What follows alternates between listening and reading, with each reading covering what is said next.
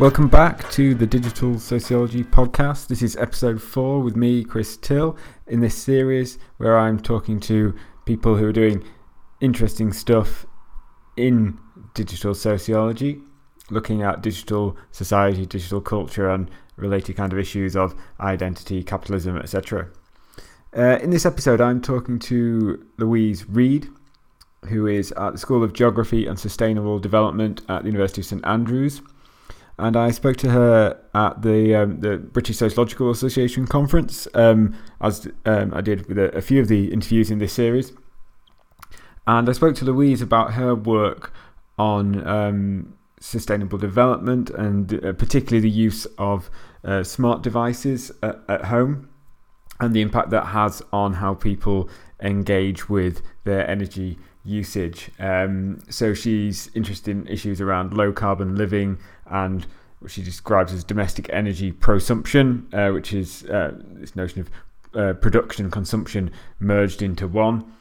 Um, but also, she's got a lot of interesting things to say about how she's used uh, innovative, qualitative uh, digital online methods. Uh, in particular, she talks about some analysis she's done of um, Mumsnet discussions, which she thinks presents data which perhaps couldn't have been uh, found in any other way or would have been very difficult to. Um, if you want to subscribe to this series or go back and listen to some of the, the previous ones, you can find out more about all of these podcasts on my website. This is not a sociology.blog. And you can follow me on Twitter at Chris H. Till. And on both of those uh, places, you should be able to find links to uh, to the podcasts uh, on SoundCloud and, and, and iTunes, and you should be able to subscribe there. So here's my discussion with Louise.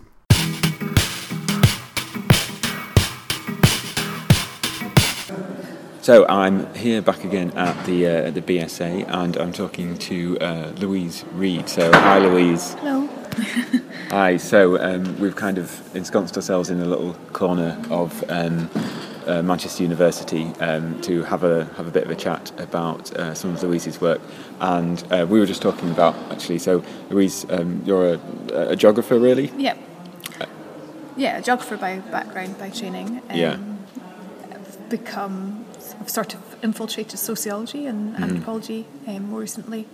Kind of been um, grabbed by a lot of the social practice theory in the context of trying to understand what what is sustainable and what isn't sustainable but kind of everyday domestic life, particularly in the context of energy.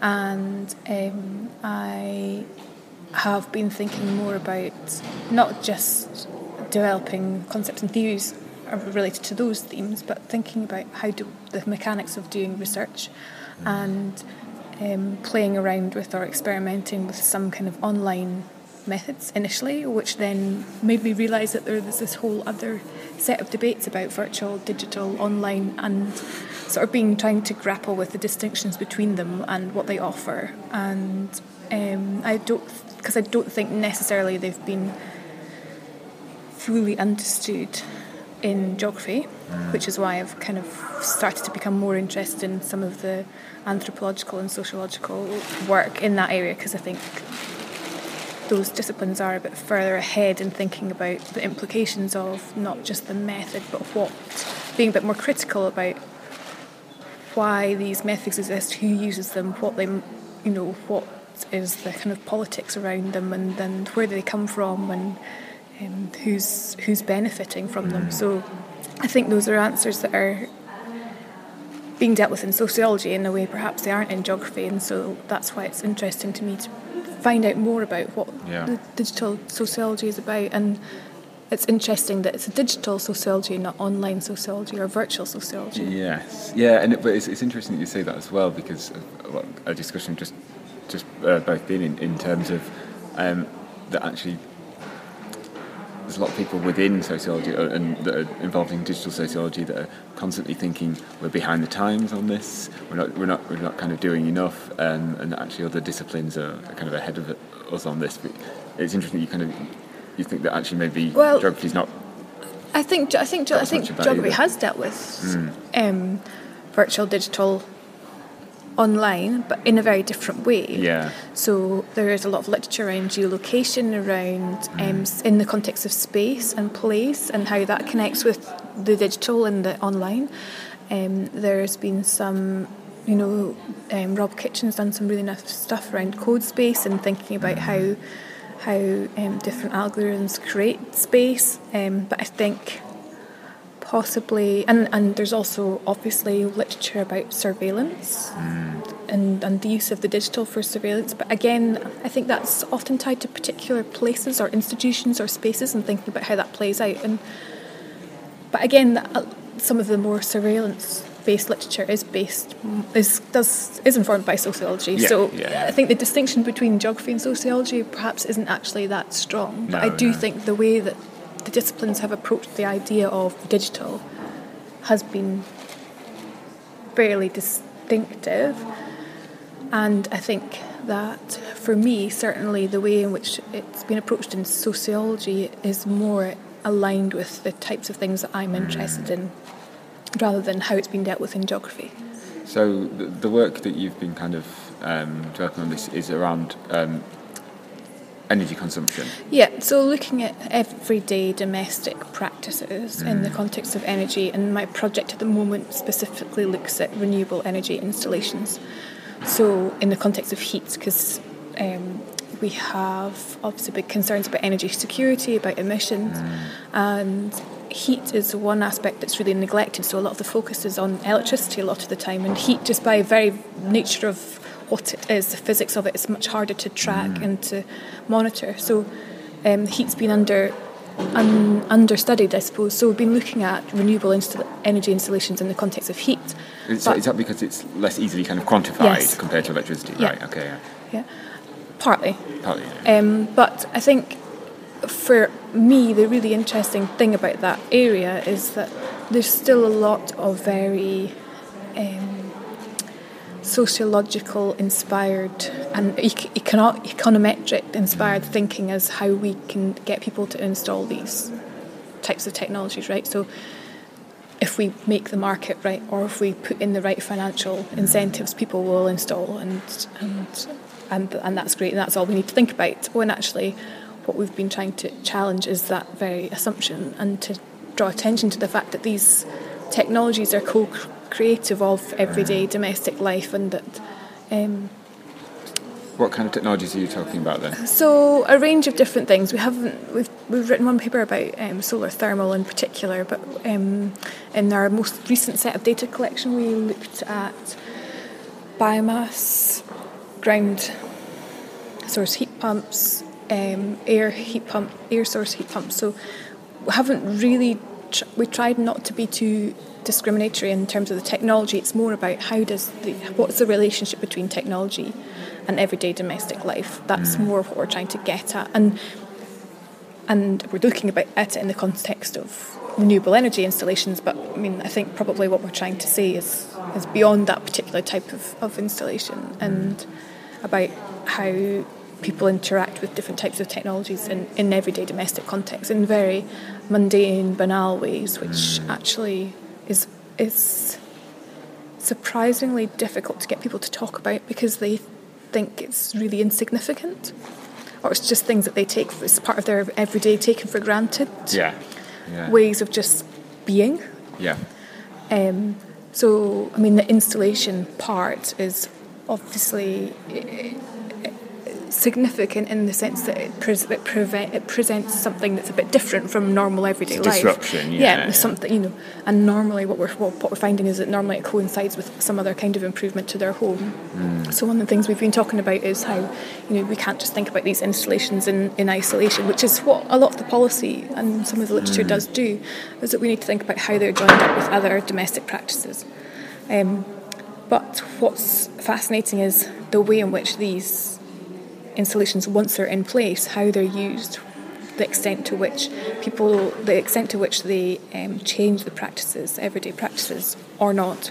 Um, and I think that's something that we don't really understand that well. So what we've been trying to do is to try and figure out ways of trying to get at that banal, mundane detail that I think when you sit down and talk to somebody or go to their home, they don't tell you about because they don't think it's important or relevant. Yeah.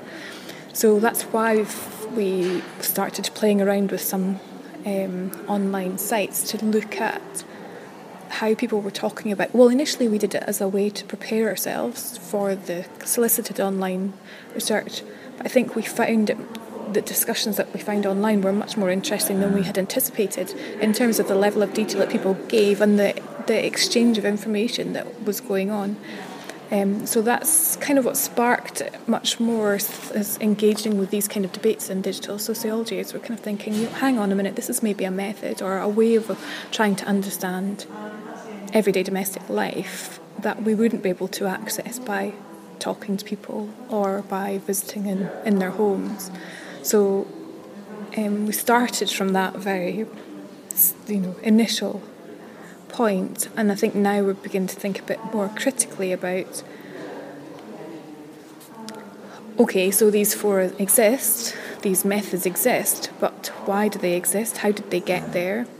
how does it influence the nature of the research that we, we do or we might want to do or the nature of the data that we can find and I think we um, initially obsessed about ethics in terms of the availability of data, consent, and all those types of issues, which are important.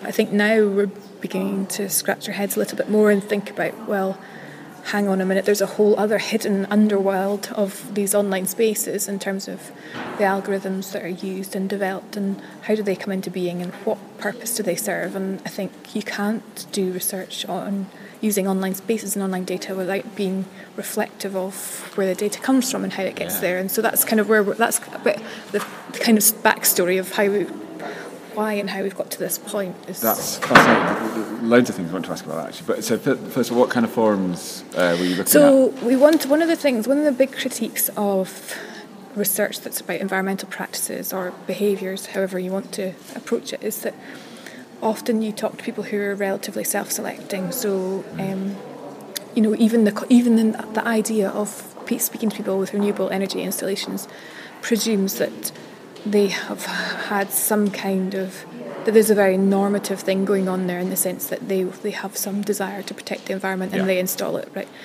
and I think what we're keen to do is to try and find to try and access accounts of living with these types of technologies that that wasn't necessarily for environmental reasons and so we initially went to forums like DIY online forums or platforms. Um, we looked at Amazon reviews around particular products.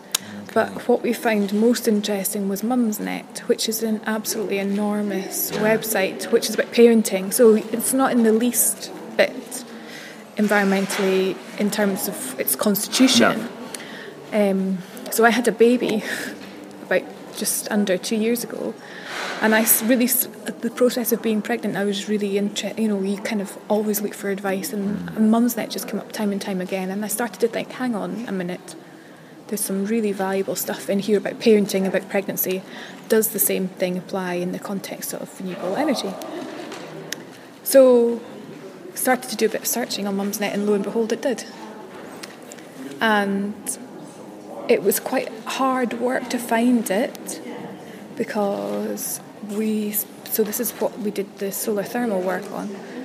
When you put when you search for solar or, or whatever terminology you want, people often conflate different types of technology, and we were trying very to look at a very specific type of technologies just to provide some kind of control because we I mean the this website's absolutely enormous and yeah. the number of comments would be huge. So, um, and in doing that, we we began to realise that the way in which people describe these accounts or describe their experiences of these types of technology was far more detailed than A, we had anticipated, or B, than we had managed to achieve in interviews or in house tours. And that's really what sparked it. So, you, um, for you, there's there's actually a kind of a qualitative difference of the kind of data yep. that can that can be uh, collected and then analysed from these rather than from uh, solicited one-to-one yep. interviews or, or, focus anything like that. Um, do you have any insights to why that is? Um, I think there's a couple of reasons. One is that I think there's this kind of cloak of anonymity that people can hide behind when they create their handles for any of these forums. So, you know, you can pretend to be um, knight in white shining armor. You know, you don't Yeah. you don't need to be Louise Reid, and I think perhaps that possibly does it. But I think there are other things too. I think people use that forum to get advice or to give advice, and whereas the academic interview isn't about advice, Right. it's about telling stories and finding out about people's stories. So the Fundamentally a different kind of interaction. it's a different kind of interaction, and so you know if you're having a, an, an interview with somebody with an academic, you maybe don't see their skill set as knowing about the size of or the diameter of pipes for hot water. Yeah. But you can go on to Mumsnet and you can say, right, I want to install this type of technology. My plumber has suggested this type of pipe. Um, I've heard somebody else on here mentioned I should get like you know a, a 25 mil one. So what's the difference? Who should who's who's hmm. right? Is it the plumber? Is it the Energy Savings Trust? And why would I go for one of those things? And that level of detail we've we've we've found fascinating because it, it talks to us more about the extent to which these installations are connected with other wider infrastructure in the home. So, for instance, if you want to put in an installation, a solar thermal installation, you want to make sure you've got the right water pressure, you want to make sure you've got the right volume of water. Um, and so, actually, the plumbing infrastructure of the home is really important. And people are, also often installing these things when they might be upgrading a bathroom, or and so, or and thinking about the future and who might the demand that might there might be for um, different types of heating or hot water arrangements. So, that type and level of detail is something that we gained from those accounts, which we haven't done in interviews. And I think it's partly it's those two things that I've mentioned already. But I think participants and think I don't know if they have grand notions of what it is that you want to achieve in an interview and what it is you want to find out. But I think that level of mundane stuff, I th- I wonder if they think is irrelevant to the nature of an interview, and so they just don't mention it. Yeah. Or the other beauty of the of Mumsnet or Mums Network is that we've gone back, you know, so we've looked at accounts or boards that have been active for two or three years, and so you can you can see over time how those discussions yeah. have evolved, and that's been really useful because um, as policy environments have changed, as financial incentives have changed, as as, as practices of plumbing of um, some of these companies have changed, then then conversations have developed, and people will also return to a conversation. So you can see, you might see somebody who got a piece of advice returning two years later to then talk about their experiences to help somebody else. So I think that longitudinal nature as well is something that is fascinating and it's difficult to achieve sometimes in qualitative research unless you've got a big research team or lots of funding over over a period of years. So and so- it's it's it's you know you can you can do this stuff sitting on your sofa Exactly, yeah. you can you can you know you okay you the the downside of it downside of it is it's very difficult to understand the context within which these participants hmm. Are living you know so they t- can you know you may be able to track them in other forums and other boards but it, you, you don't have that richness that you have in an interview where you might go to somebody's home and you can figure out where they live in that context. So Yeah. it isn't infallible and it, it isn't a replacement but for some some types of data it, I think it is useful. Yeah, um, and I think it's really interesting that you're saying that you're getting more of, or some of that um, awareness of how that particular device or, or, or thing was kind of integrated with other aspects of the home. Yeah. Um, because of perhaps partly because of the kind of problem solving nature of going on and asking a question about Yeah. ah so I've got this thing but it, this is how it works with my boiler or this is how it works with my gas fire or what, whatever it happens to be. Um, uh, which again maybe perhaps wouldn't necessarily come up in, a, in an interview Yeah. uh, 'cause it wouldn't be seen as relevant. Um, how um, just of interest how were you extracting the data? Were you simply kind of reading well this the is the thing this is this is the interesting thing right? So we started just doing that, just doing plain searches and and getting it off the screen.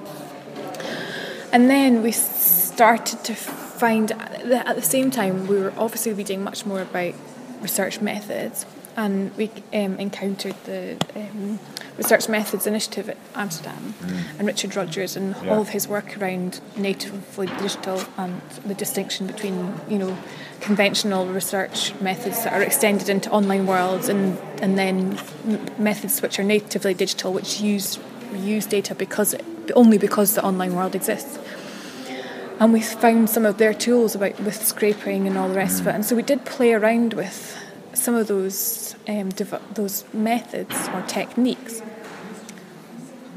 but we have sort of just come back to with using conventional and I suppose ethno- ethnographic types of Yeah. of processes. Um, I don't know if that's because those are the things that we know and we feel comfortable with, or perhaps because we found the scrape. I mean, initially the scraping, we were just amazed. It was ama- It was a revelation. But I think we maybe weren't that confident in understanding how it worked, and, Yes. and I think we're. It also isn't a tool or a technique that's particularly widely understood in social science, and I think that perhaps put a, you know when you talk to another human geographer about ethnography, or participant yeah. observation, they're you know they know what you're on about. If you talk to them about scraping, they're kind of like what.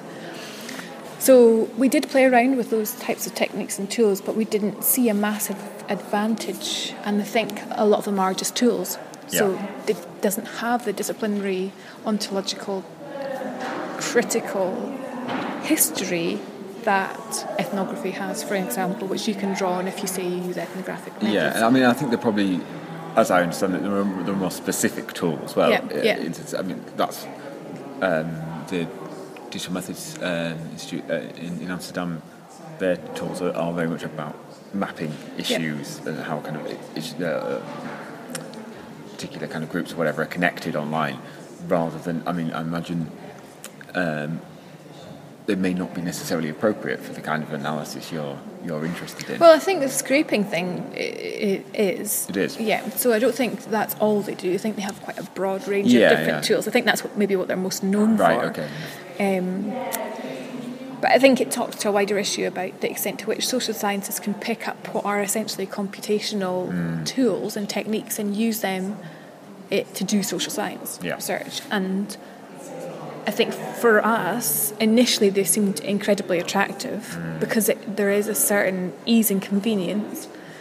But the more we thought about it and the more we played around with them, I think, I don't know if it's just because it was a familiarity with what we've used in the past, but we, we have sort of rejected them in, a- in, in a way. And I think um, there's a lot more we can do in this area and we can think about it more fully. But it, um, I think it doesn't fundamentally change the nature of social science research, as in what is it you're trying to achieve, uh, why are you trying to achieve that, and I, I, I sometimes think it's easy just to use tools and to forget about your really fundamental social science concepts that, that inform how you do Yeah, research, yeah. and that's the danger of some of those digital Yeah, what your, techniques. concepts, what your research questions, Yeah. what you're actually interested in finding out. So we've we're still. I mean, I, I still play around with them, but Mm. um, I don't know. I just keep going back to what I know. Yes, yeah.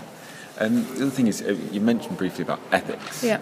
Um, and so I assume part of what you think about there is the kind of the anonymization and uh, the, the use of someone's um, writings, in this case, which haven't been given through uh, consent.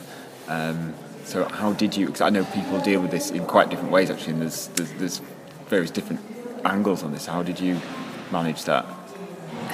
Quite naively.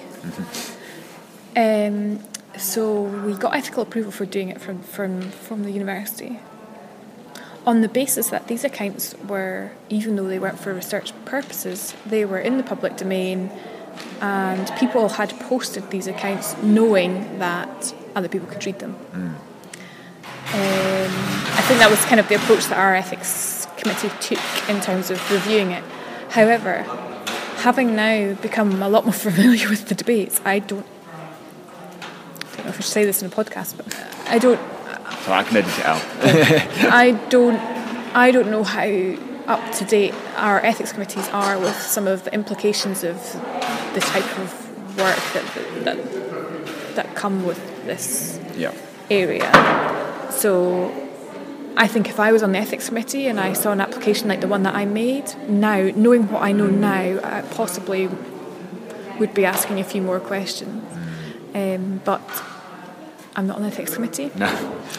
I think sometimes that's where you really need people who are confident in computational methods because I think perhaps they understand where the data come from, how it's got there, who you know the kind of commercialization and yeah. all, all those kinds of aspects. And I'm not sure enough social scientists are literate in those types no. of debates. Um, I mean, do you think that really, ideally, what you should be doing is, is, is kind of paraphrasing the text rather than t- taking it directly, or do you think it's okay to take the text? I mean, so we so in in the papers that we've written up, which are under review, so it'd be interesting to see what um, reviewers say in response to that. We have taken direct quotes, but we've made it very. We've attributed the sources in a very clear way, so that because they are publicly available. Mm-hmm. Right? So if you're going to do an interview with a government official who agreed for the data to be attributable, you would attribute it. Yeah. And so the principle is kind of similar, mm-hmm. except the person that you're, the person's account that you're using on Mumsnet didn't doesn't know that their data is going to be used for research purposes no. in the same way that you might get consent for an interview with your with your government official. I suppose morally, from a personal perspective, I don't think the type of research that I do necessarily causes harm to people. Sure is upset yeah. or it's upsetting. You know, it's yeah. not. It's not. We're not talking about miscarriage, bereavement. No. You know, it's it's in my mind, it is quite mundane. Mm. Um, which is why it's interesting. Which is why it's interesting. Yeah. But I think there, you know, so in ethics, what you're concerned about is causing harm or distress to your participants. And I, am not sure that the way that we, the, the, topic that we're using the data to explore would do that. Mm. Um, so there's a few different things in the mix there, but it is a really sticky, difficult mm. issue. I've been speaking to um, speaking to somebody working with somebody in the Netherlands recently who has is, has much more familiar, familiarity with these types of methods and just would not do what we had done with Mumsnet, which I found out about afterwards. But you know, I think I think it's there's data out there. Mm. Right, just because there's data doesn't mean we necessarily should use it. No. So, and I think that's a big. It's easy for social scientists now to find data about everyday mundane life. It's, the question is, the ethical question and moral question is, should we use these data when they're not collected for research purposes? I don't know the answer to that one. No. I have done it. Yeah. Before I started thinking about those types of issues, probably. Um, but I think that's what marks you out as a, as a critical social scientist is that you are reflecting on your practice course, and yeah. and you're learning from the things that you do and you might not do things differently in the future. So I mean I still stand by the research and I think it's been an interesting experience for us and f- for me in particular to find out or to access different ways of getting data which is different in nature from what you might achieve in an interview for instance. Um, but the whole wider environment around these types of data is something that I just don't think social scientists are engaging with fully enough at all. Yeah.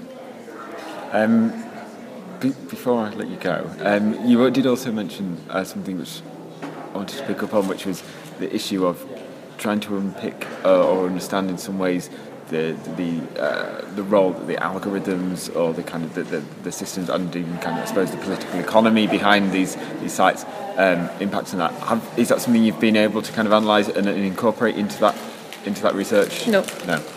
No, that's a, a level of awareness that's only come fairly recently right. after the, the work. But I think that's the nature of these things, isn't it? You you we we just sort of got carried away with doing with, with yeah, accessing yeah. this data because we were kind of like, wow, this is amazing stuff.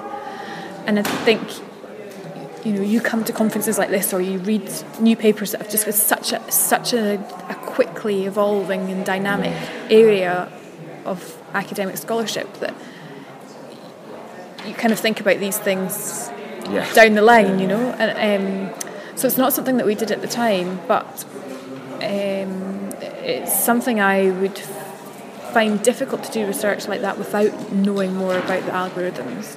Um, I mean, I was quite naive. I didn't realise. I mean, I suppose you think there's something going on when you after you go into Google after you've been on Amazon and down Yeah. the right hand side you see adverts for stuff that Yeah. you were looking at on Amazon and you kind of make the connection. But you know, I think I was I have been quite naive about how the mechanics of that, um, and I think I think probably that's quite common in many social scientists. Is you might observe something like that in in, in a very anecdotal way, but the way in which that then translates and informs the way that you do research perhaps is is not so.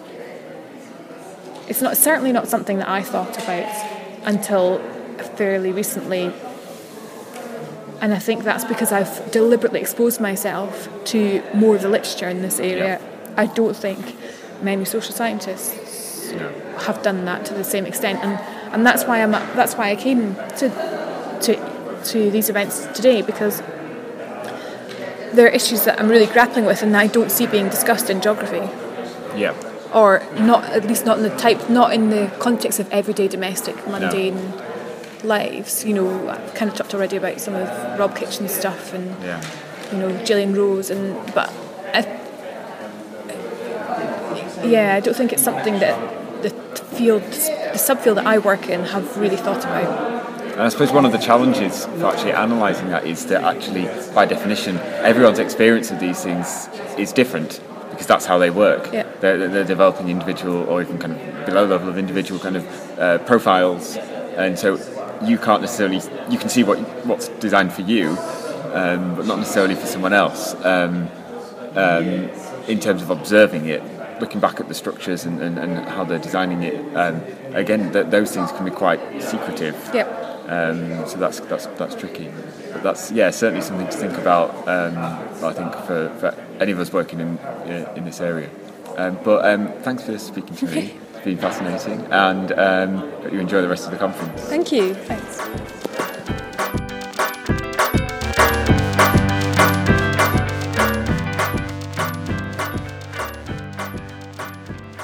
So there was my chat with Louise. Please do get in touch on Twitter or on my blog if you have any comments or questions or points you want to make. Um, next time I'll be talking to Holly Powell Jones about her work on young people and their use of um, the internet and social media and their perceptions and understandings and experiences of crime and risk online. The theme music for the intro and the outro are from Welcome to Video Game Island by Mole, and the incidental music is by Jonas78 and is Disco Stomp, and they're both used on a Creative Commons license. See you next time.